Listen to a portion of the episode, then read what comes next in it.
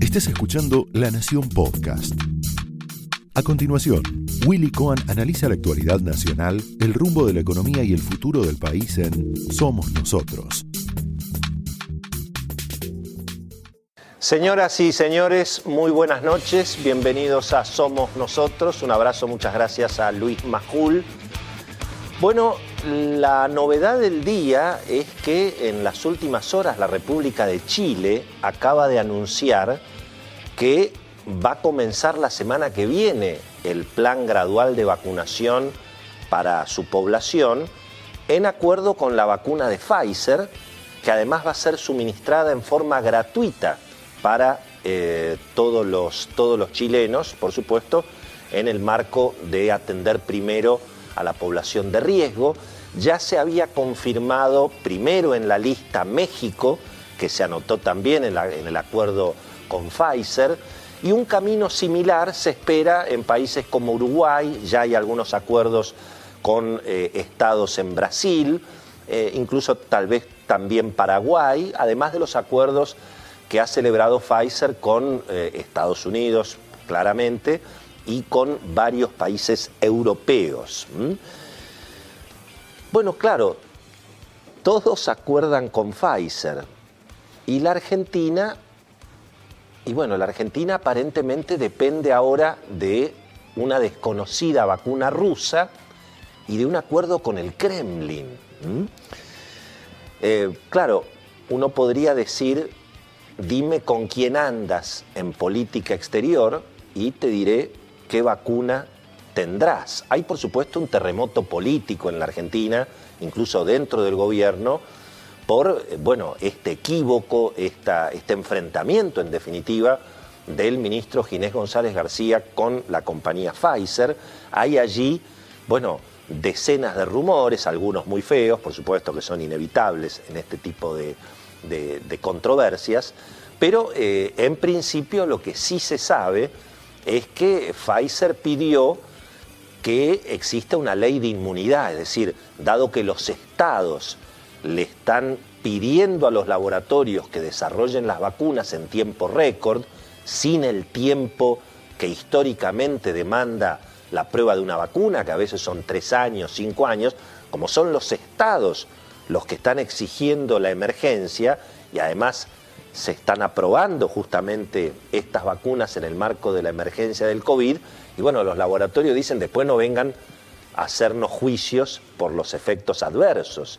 E incluso, eh, en principio, se sabe que se habría eh, requerido que en todo caso, si hubiera una controversia legal, como es de práctica habitual en todo el mundo y como pasa también con los negocios financieros, bueno, Eh, una controversia se dirima en los tribunales internacionales, en los tribunales de Nueva York.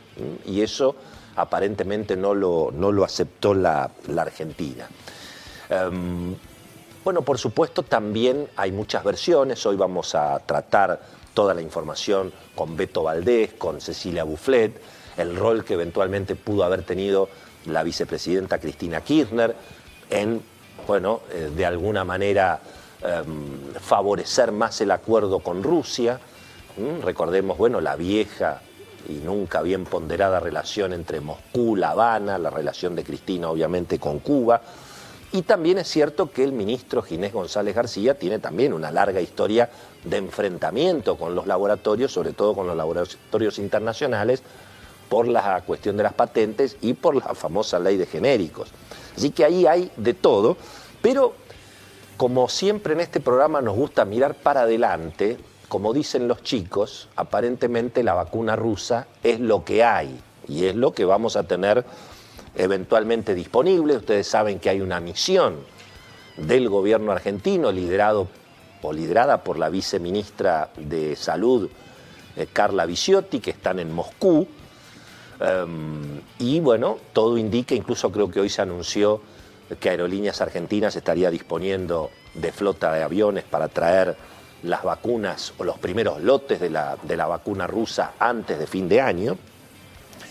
Pero claro, ahora lo que hay que mirar y donde me parece que hay que concentrarse es en este organismo del que todo el mundo habla y nadie conoce mucho porque son temas medio técnicos, que es el ANMAT, es decir, el organismo que autoriza finalmente que los medicamentos, las vacunas, lo que se vende en la Argentina está debidamente probado, está debidamente eh, autorizado.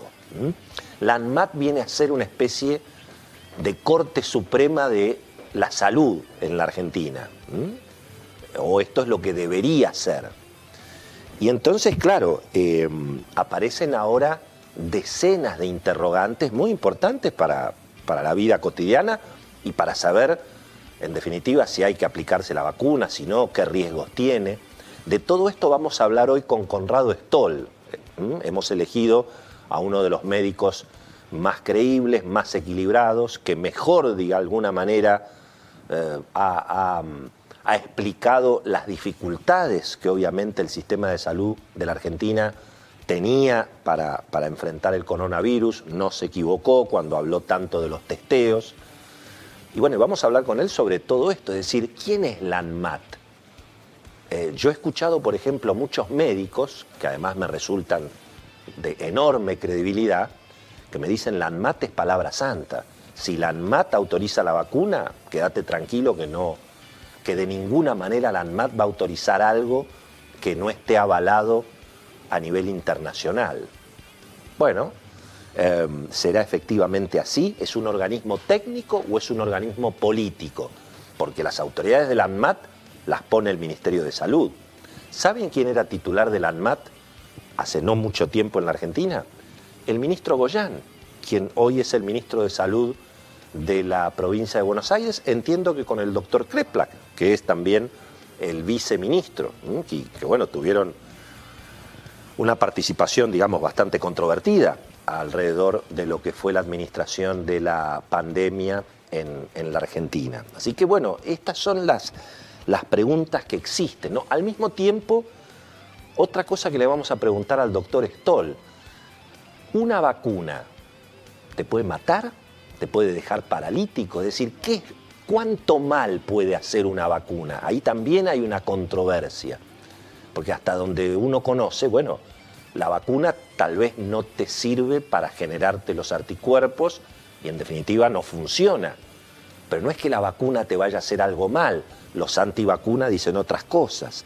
Y bueno, esto es un poco, al mismo tiempo la vacuna rusa es una combinación de dos vacunas que se han estado probando. Todo esto lo vamos a preguntar porque en definitiva es lo que se nos viene. Es la decisión que obviamente va a haber que, va a haber que tomar y la pregunta que nos formulamos. El Estado argentino, el Estado trucho argentino, ¿está en condiciones de asegurar una vacunación como la que se necesita en esta emergencia? Argentina fue ejemplo de salud pública cuando nosotros éramos chicos. Las vacunaciones en Argentina estaban, pero a niveles de eficiencia enormemente elevada respecto de los países vecinos. Hoy todos se acuerdan con Pfizer y nosotros estamos esperando el acuerdo con el Kremlin. ¿Mm? Bueno, mientras tanto, bueno, eh, obviamente la, la incertidumbre política, la incertidumbre económica, los temas de los que hablamos todas las semanas, se agrega ahora esta incertidumbre por la tragedia sanitaria, porque además eh, hoy Argentina está con los indicadores muy, muy malos en términos de contagios, de fallecimientos. Ahora aparece esta incertidumbre respecto de si efectivamente vamos a estar en condiciones de, de vacunar a la población. Obviamente el clima económico sigue muy golpeado. Los datos que se conocieron hoy de actividad económica en el tercer trimestre confirman que la economía no, no, no, no es fácil que se levante. En quince días se termina el A T P y hay empresas que no saben muy bien cómo van a hacer para pagar los sueldos. Y naturalmente, al haberse repuesto el debate en la Argentina sobre la Constitución, la vigencia de la independencia del Poder Judicial, la vigencia de la República. Una vez más, bueno, los sectores que se identifican con Cristina han blanqueado la intención de una reforma constitucional que, por supuesto, cuestione las garantías tradicionales de la Constitución argentina del siglo diecinueve, que fueron, por supuesto, refrendadas en mil novecientos noventa y cuatro. Todo eso va a paralizar la economía hasta que no se sepa quién gana las elecciones el año que viene y hasta dónde puede crecer el poder parlamentario de los sectores que quieren modificar la Constitución y el régimen republicano, y es difícil que las inversiones reaparezcan. Así que es un escenario de mucha inquietud, de mucha incertidumbre. Lo único que alivia son las noticias internacionales. Hoy la Reserva Federal en Estados Unidos ratificó que va a haber muchos dólares, que va a haber emisión monetaria. Eso significa tasas de interés bajas en el mundo, altos precios de materia prima, flujo de dólares disponibles para los países emergentes. Por supuesto, Argentina no lo, no lo aprovecha, pero eso podría ser el único escenario que en alguna medida parece favorable en este fin de año, donde a la incertidumbre política y económica se agrega ahora, bueno, una especie de agujero negro en materia sanitaria por esta bendita cuestión de las vacunas. Esto fue Somos Nosotros, un podcast exclusivo de La Nación. Escucha todos los programas de La Nación Podcast en doble u doble u doble u punto la nación punto com punto a r. Suscríbete para no perderte ningún episodio. Estamos en Spotify, Apple Podcast, Google Podcast y en tu reproductor de podcast favorito. Seguí escuchando La Nación Podcast.